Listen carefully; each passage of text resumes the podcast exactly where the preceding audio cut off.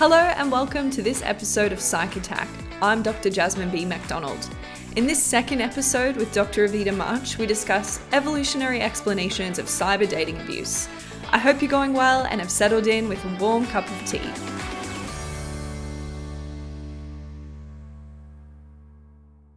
This episode is part two of my discussion with Dr. Evita March about her research in the area of cyber psychology. Before listening to this episode, you might find it useful to listen to part one, where we spoke about using mate selection as an example of evolutionary psychology. We also covered how the dark tetrad of personality can help explain antisocial online behaviors like trolling. I hope things are going well and that you enjoy the episode. My initial, uh, when I first started really considering intimate relationships online, was the initiation period, particularly online dating. What a mess that is. I mean, it's it has just had the most fascinating trajectory over when online dating started and it was considered for the desperate people you didn't need to if you had to online date that was quite sad to now being a very common way of meeting people i met my current partner online but honestly, I, don't even know if we broke up tomorrow, if I would even go back to online dating after my research combined with just anecdotal reports from friends because it's just really eh, complex. But, anyways, how I became interested in cyber dating abuse. Cyber dating abuse is a broader term that's applied to that antisocial or abusive behaviors online in an intimate relationship. So, this can be in a range of different stages of the relationship. We could talk about initiation stages of a relationship. So, perhaps sending unsolicited, explicit images could approximate cyber dating abuse. It could be in maintenance of relationships. So, people who use forms of coercive control and aggression online, publicly shaming your partner partner on their social media feed or it could even be in the termination stages of a relationship where people could start stalking and invading their partner's privacy online to try and you know, either keep the relationship going or as a form of revenge or revenge porn, also a form of cyber dating abuse. So it's a big catch all, right? Like, as a behavior, it can encompass a lot of different forms of intimate partner abuse online. Anything that we could basically say that would be a form of an abusive intent to harm behavior online in an intimate relationship could approximate cyber dating abuse. I've explored this in a variety of different behaviors. So, a colleague and I looked at explicit image orientation, which was just a very academic way of saying dick pics. um, so um, we're just interested in applying that personality profile, those dark traits, to who is sending the explicit images, are they solicited? Are they unsolicited? And we did actually find something really interesting that men who had higher levels of mate value, who felt that they were as a mate pretty good, and who also higher in Machiavellianism, were more likely to be sending unsolicited, explicit images. So we concluded it would be quite selfish for them to keep images to themselves if they mean, are so, so, impressive as a mate, right? Well, that's what. Yeah, you got to wonder. Like they must think it's somewhat. They they must think what they've got going is pretty good, and they've got to share it. So we actually theorized that if you think about it, dick pics are the most aggressive short term mating strategy you could find. On some level, you are not even initiating a conversation. You are literally just sending a picture. I mean, it's a conversation away, but you are sending a picture of your genitals and there's no other there's no other unless yes i think on some level there are people who do it for that shock value it could be quite a deviant exhibitionist behavior absolutely. Yeah. Kind of is the same of um, exhibitionist offline flashes i suppose. It's the online equivalent. Right. So we were interested in testing that. Why did they do it? What's the motivation behind this? And we did find that those who had higher levels of mate value who are higher on Machiavellianism, which is that manipulative strategic trait, they were more likely to send those unsolicited, explicit images. And so we concluded that it was essentially just an aggressive mating strategy. They were higher on that value. So they felt that what they had was pretty good and they were being strategic. It wasn't actually just an impulsive, dysfunctional, oh, I got to send that. There was strategy mm. behind sending that image. I think it's awesome that we put humor to this. That humor adds to what it is ultimately, which is a confronting behavior that can have real traumatic damage to people who receive this, particularly unsolicited. It can be incredibly traumatic. Yeah. We were interested in just starting, I guess, starting to understand these forms because it is a form of abuse, unless you have been asked for that. That judgment, though, opens up a range of different questions, which is why I love this area of research, but it can just be so complex because, well, what about if you're in a relationship? Is it unsolicited? Like if I did just send my partner an explicit image right now via text, is that unsolicited? Do they need to ask? And yes, there's a range of different things that touches on enthusiastic consent. And I think that we probably don't have enough time to go down that path. But this is how we started to use an evolutionary perspective to try and understand some of this behavior, particularly like that kind of deviant sexual behavior, those unsolicited pictures, whether they're dick pics or not. Like, why would somebody do that? Number of times people have wondered what the intention was behind it. Well, we can say, well, for some, it could just be an aggressive mating strategy. They are literally putting it out there. And it's just, are you down? In a populated market where there's lots of other people, a way to be aggressive and get attention. Yep, exactly. And to communicate what you want immediately. You can't misinterpret that. Interesting. I mean, that is just one area. Those abusive behaviors, I've been interested across the trajectory of relationships and intimate relationships. So, just from dating, how people behave on Tinder, to then how they behave in the relationship, how people do air their relationship indiscretions on Facebook and social media, how they have fights online, how they abuse each other online. And a particular interest of mine is how they cyberstalk one another online and how they invade their partner's privacy, but how they also employ forms of control online. What are some of those problematic traits that you found are associated with this cyber dating abuse or even stalking? I've largely researched this using or employing those dimensions of personality around the dark tetrad. So, narcissism, psychopathy, Machiavellianism, and sadism. I've delved a bit deeper here and also in the other trolling research, but in particularly in cyber dating abuse, into a more dimensional approach of these traits. One problem that we do find that's quite common in the literature is we do tend to conceptualize these traits as unidimensional.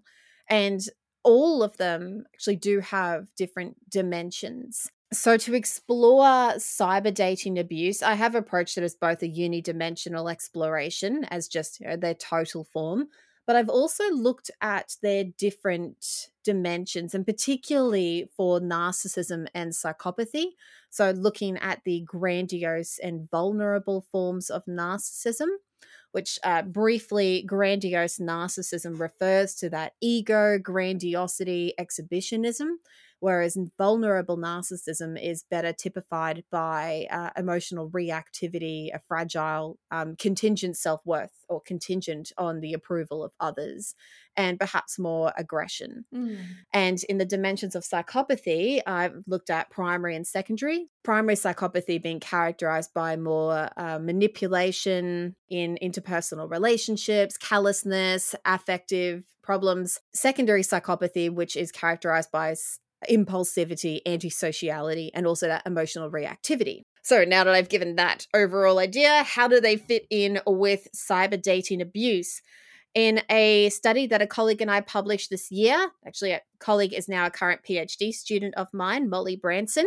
She led the exploration of these dimensions of narcissism and psychopathy, exploring cyber dating abuse, and found that it was vulnerable narcissism and secondary psychopathy that explained the significant amount of variance in cyber dating abuse which led us to conclude that it is more those emotional, reactive forms of these personality traits that predicts this type of abusive online behavior in relationships. Mm. I've also explored those different forms in specifically intimate partner cyber stalking, and I again found that vulnerable narcissism and secondary psychopathy emerged as a significant predictors.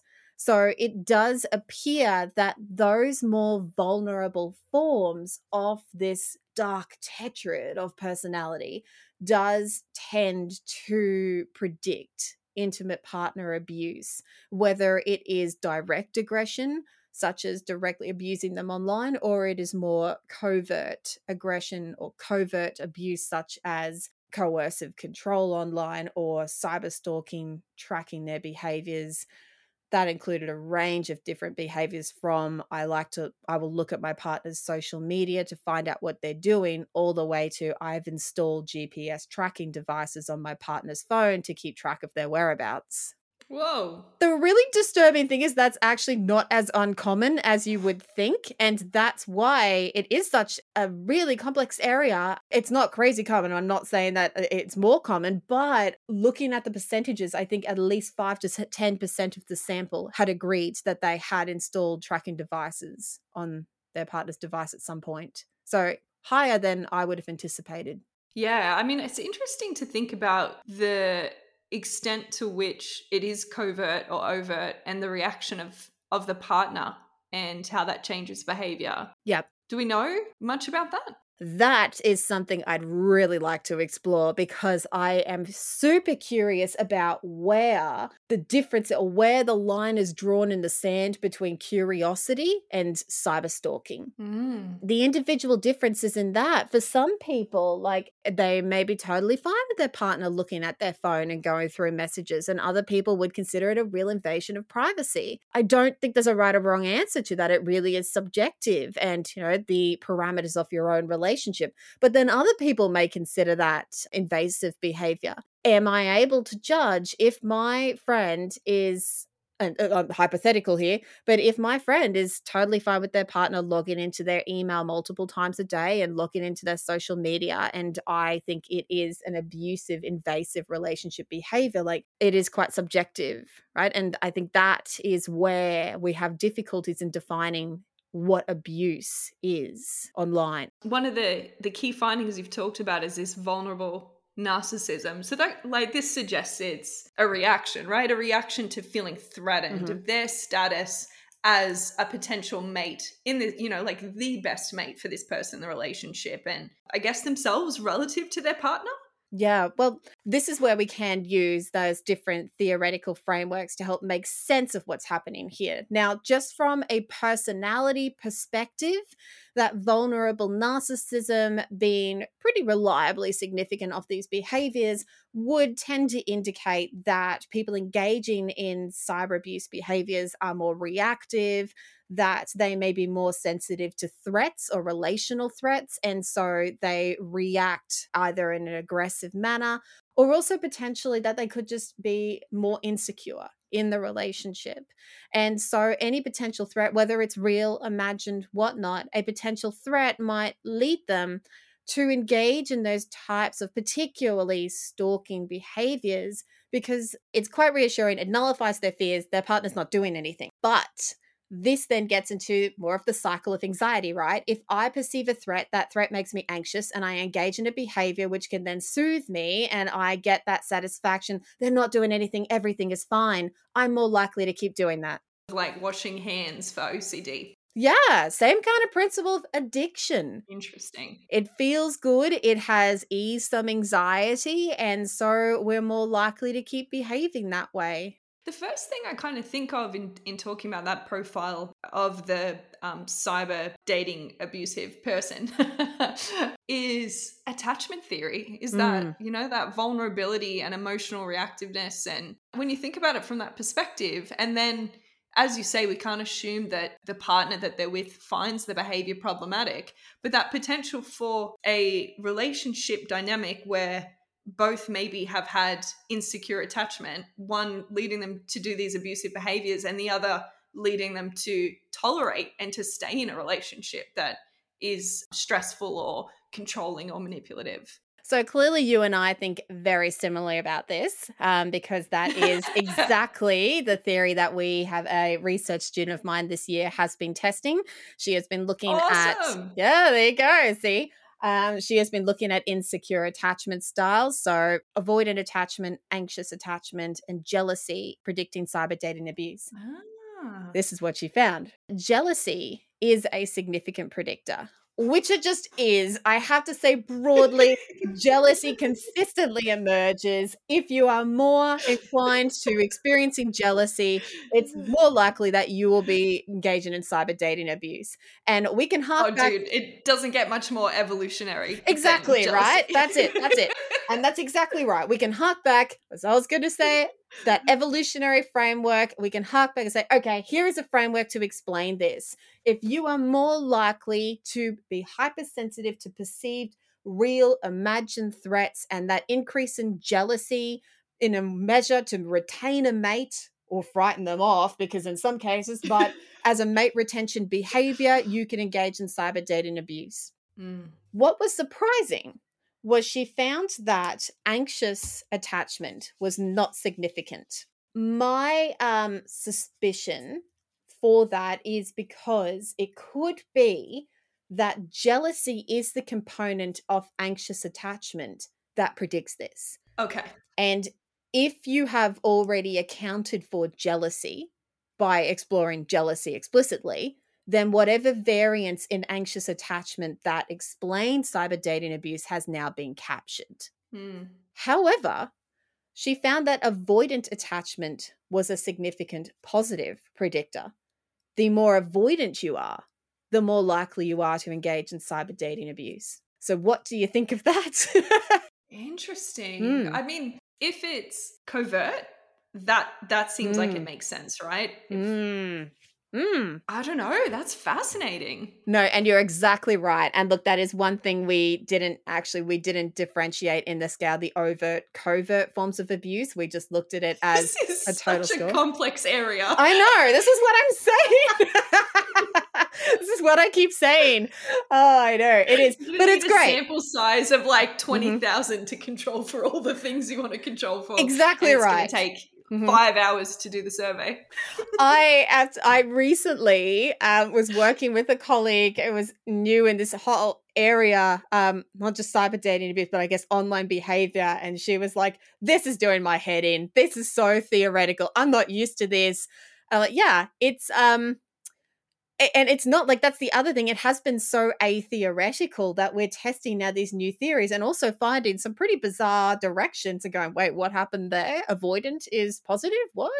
But I think mm. you're exactly right. And that's what I was thinking too, in that if it is covert, it makes sense. You're avoidant of perhaps uh, confronting them or talking about this. It's easier to just jump online and check out their bank accounts and see where they were and what they were spending. It's easier to just look at their recent contacts on social media or their messages rather than mm. directly confronting the situation because maybe that's too um, too emotionally charged. Yeah, and even if it's not completely hidden, there's ways that you could leave a trail that suggests I'm checking. Mm. Don't do anything you're not supposed to do. Yeah. So there's a, quite a continuum there. That's a really interesting idea because would the vulnerable narcissism and secondary psychopathy be that strategic to leave the breadcrumbs and i that's a really interesting idea because i hadn't considered so far that you're right they could leave indicators in that i've been here and i'm watching so don't do mm. anything because i'll find out mm. but i'm not confronting mm. you about it hey mm. i'm a caring partner but i'll know if you do anything yep. you're not supposed to yeah yeah right yeah so yeah i i for the more vulnerable, volatile forms, I don't know because they like that secondary psychopathy is typified by impulsivity, right? Like, are they able to be strategic to play that long? It's a long game, right? You are playing a long term game by doing that. You've got to be planning, strategic. I don't know that to me suggests mm. perhaps it's more of that primary manipulative forms are able to play that long game, like maybe more Machiavellianism be playing in there. One of the things I wanted to ask you was if this research had changed your online behaviors or attitudes. And you've already hinted at that by talking about online dating. But is there anything else that stands out? So for for me, for example, my research is occupational stress and trauma, and I focus particularly on TV news and journalists. And when I'm really deep diving in a project and maybe interviewing people about the news or whether it's domestic or international conflict, I avoid all media. Mm. like mm. I hmm. don't want to talk about it with people and the way the stress it causes for them, mm. and then also go home and watch it. So I I wonder like it's really impossible for you to avoid online interaction. But how do you think your behaviors have changed since doing this research? It's been difficult at times. How it's changed my behavior is I just don't use social media enough. I must be like for a social media researcher, my social media presence is ridiculously low. um, I'm just useless at it. I'm useless at it. I don't I mean, my Twitter handle, I only reinstated this year because I like went on Twitter at one point and searched my name and found I was getting tagged in some news things and thought, oh, I better actually create a profile so I get tagged in it. Things that I have done though, I, I do operate under more pseudonyms. I'm less comfortable being uh, having a public name online because I have experienced uh, some cyber abuse myself and it's been a bit mm. creepy at times. Uh, attention to privacy online has increased yeah. I guess just my overall levels of cyber safety, necessarily security, not security as in passwords, etc., but safety. My my psychological safety online and how I can protect myself. And one way I do that is I fill my news feeds with dogs. Yes, I love that. There's a, a Reddit feed called Aw. and it's it's a dreamboat of cats and dogs and um, or all the amazing videos. Yeah, that's probably a good approach. Trying to think about, you know, where do we find the good news story, or where do we find the content that make that actually feeds your soul, and it's not just updates of what your friends are doing or what they're eating or negative content from mm. you know whatever sources so in kind of drawing our super interesting conversation towards a I conclusion, not, which I find quite disappointing. I do not envy you at all editing this, so go on. oh gosh. I'm wondering if there's any outputs or, you know, projects or anything you wanted to mention for listeners. Firstly, I'm interested in continuing the trolling research, but taking a bit of an uh, a bit of a different approach. I, instead of like the dark tetrad that I have been exploring, I'm interested in looking at uh, social dominance orientation, right wing authoritarianism, and also ah. a really ah. neat new scale that has come out the need for chaos scale. I'm really interested in continuing research and trolling, but from different uh, different perspectives, and one around that need for chaos and yeah. why that need for chaos might be. The other area I am interested in continuing is continuing to explore intimate partner cyber stalking and intimate partner cyber dating abuse with that specific focus on cyber stalking because I do have an interest in coercive control. So, how people use online, how they use online platforms to control their partner, whether their partner is aware of it or not. Um, for example, we were just uh, we have an article right now that we have under consideration for publication in a journal. And in that, we explored different ways that people get information about their partner online. And in some of those items, they were quite controlling behaviors, like I delete or block people I don't want my partner speaking to, or I prevent them from contacting a certain person. And at face value, it sounds very controlling, and it is very controlling. But at face value, it sounds very uh, overtly controlling. Like you will not talk to that person. I'm going to delete that person. You can't talk to them anymore. But actually, could be completely covert. I could just be blocking my partner's contacts without them knowing. I could actually be putting them on a block list, and they don't know. So it's uh, it, it could all be very covert.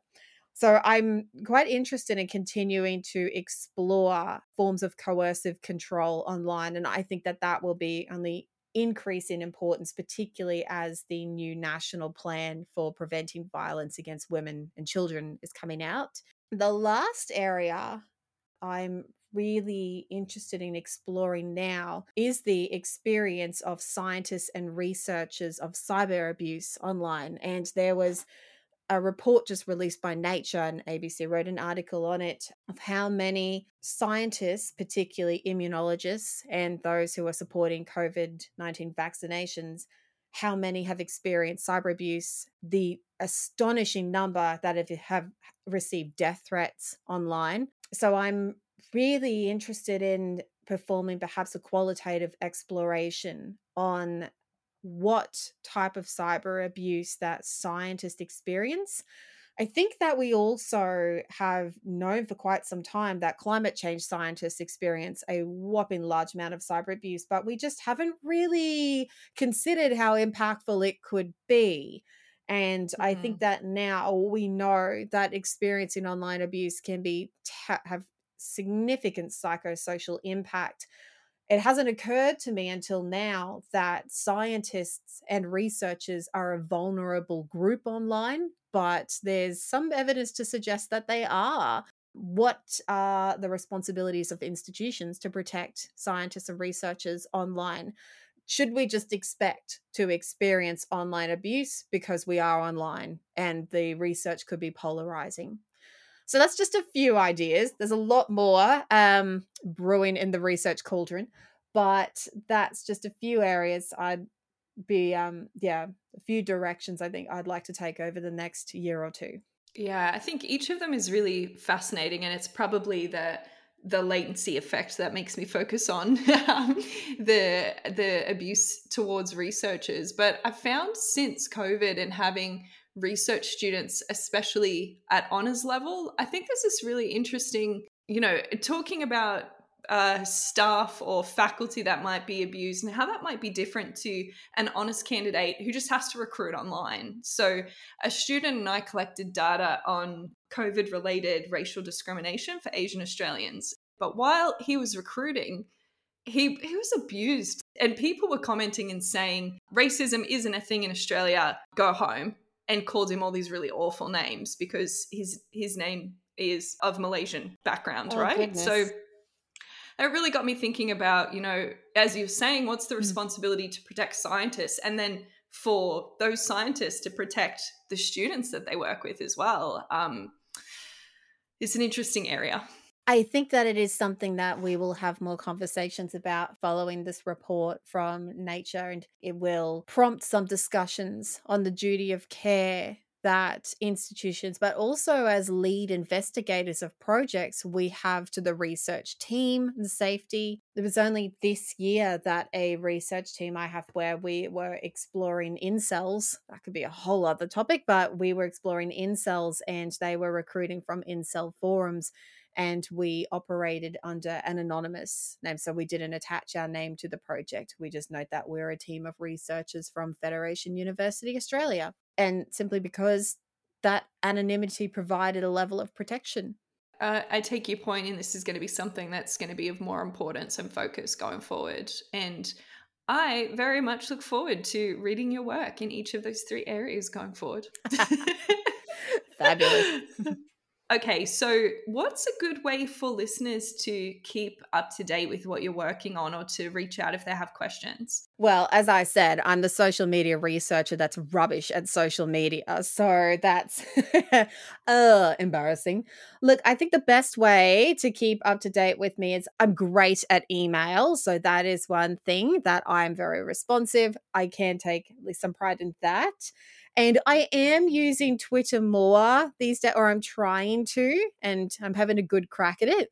So you can follow me on Twitter. It's super easy, just at Evita March. I do really enjoy it when people do reach out to chat about research or even research ideas that they have. Um, I really enjoy having those conversations. This has been a real pleasure for me, Evita. I've really enjoyed the back and forth and hacking on these ideas with you and just hearing about the fascinating work that you and your team have been doing. So, yeah, really genuinely thank you for coming along and having a chat.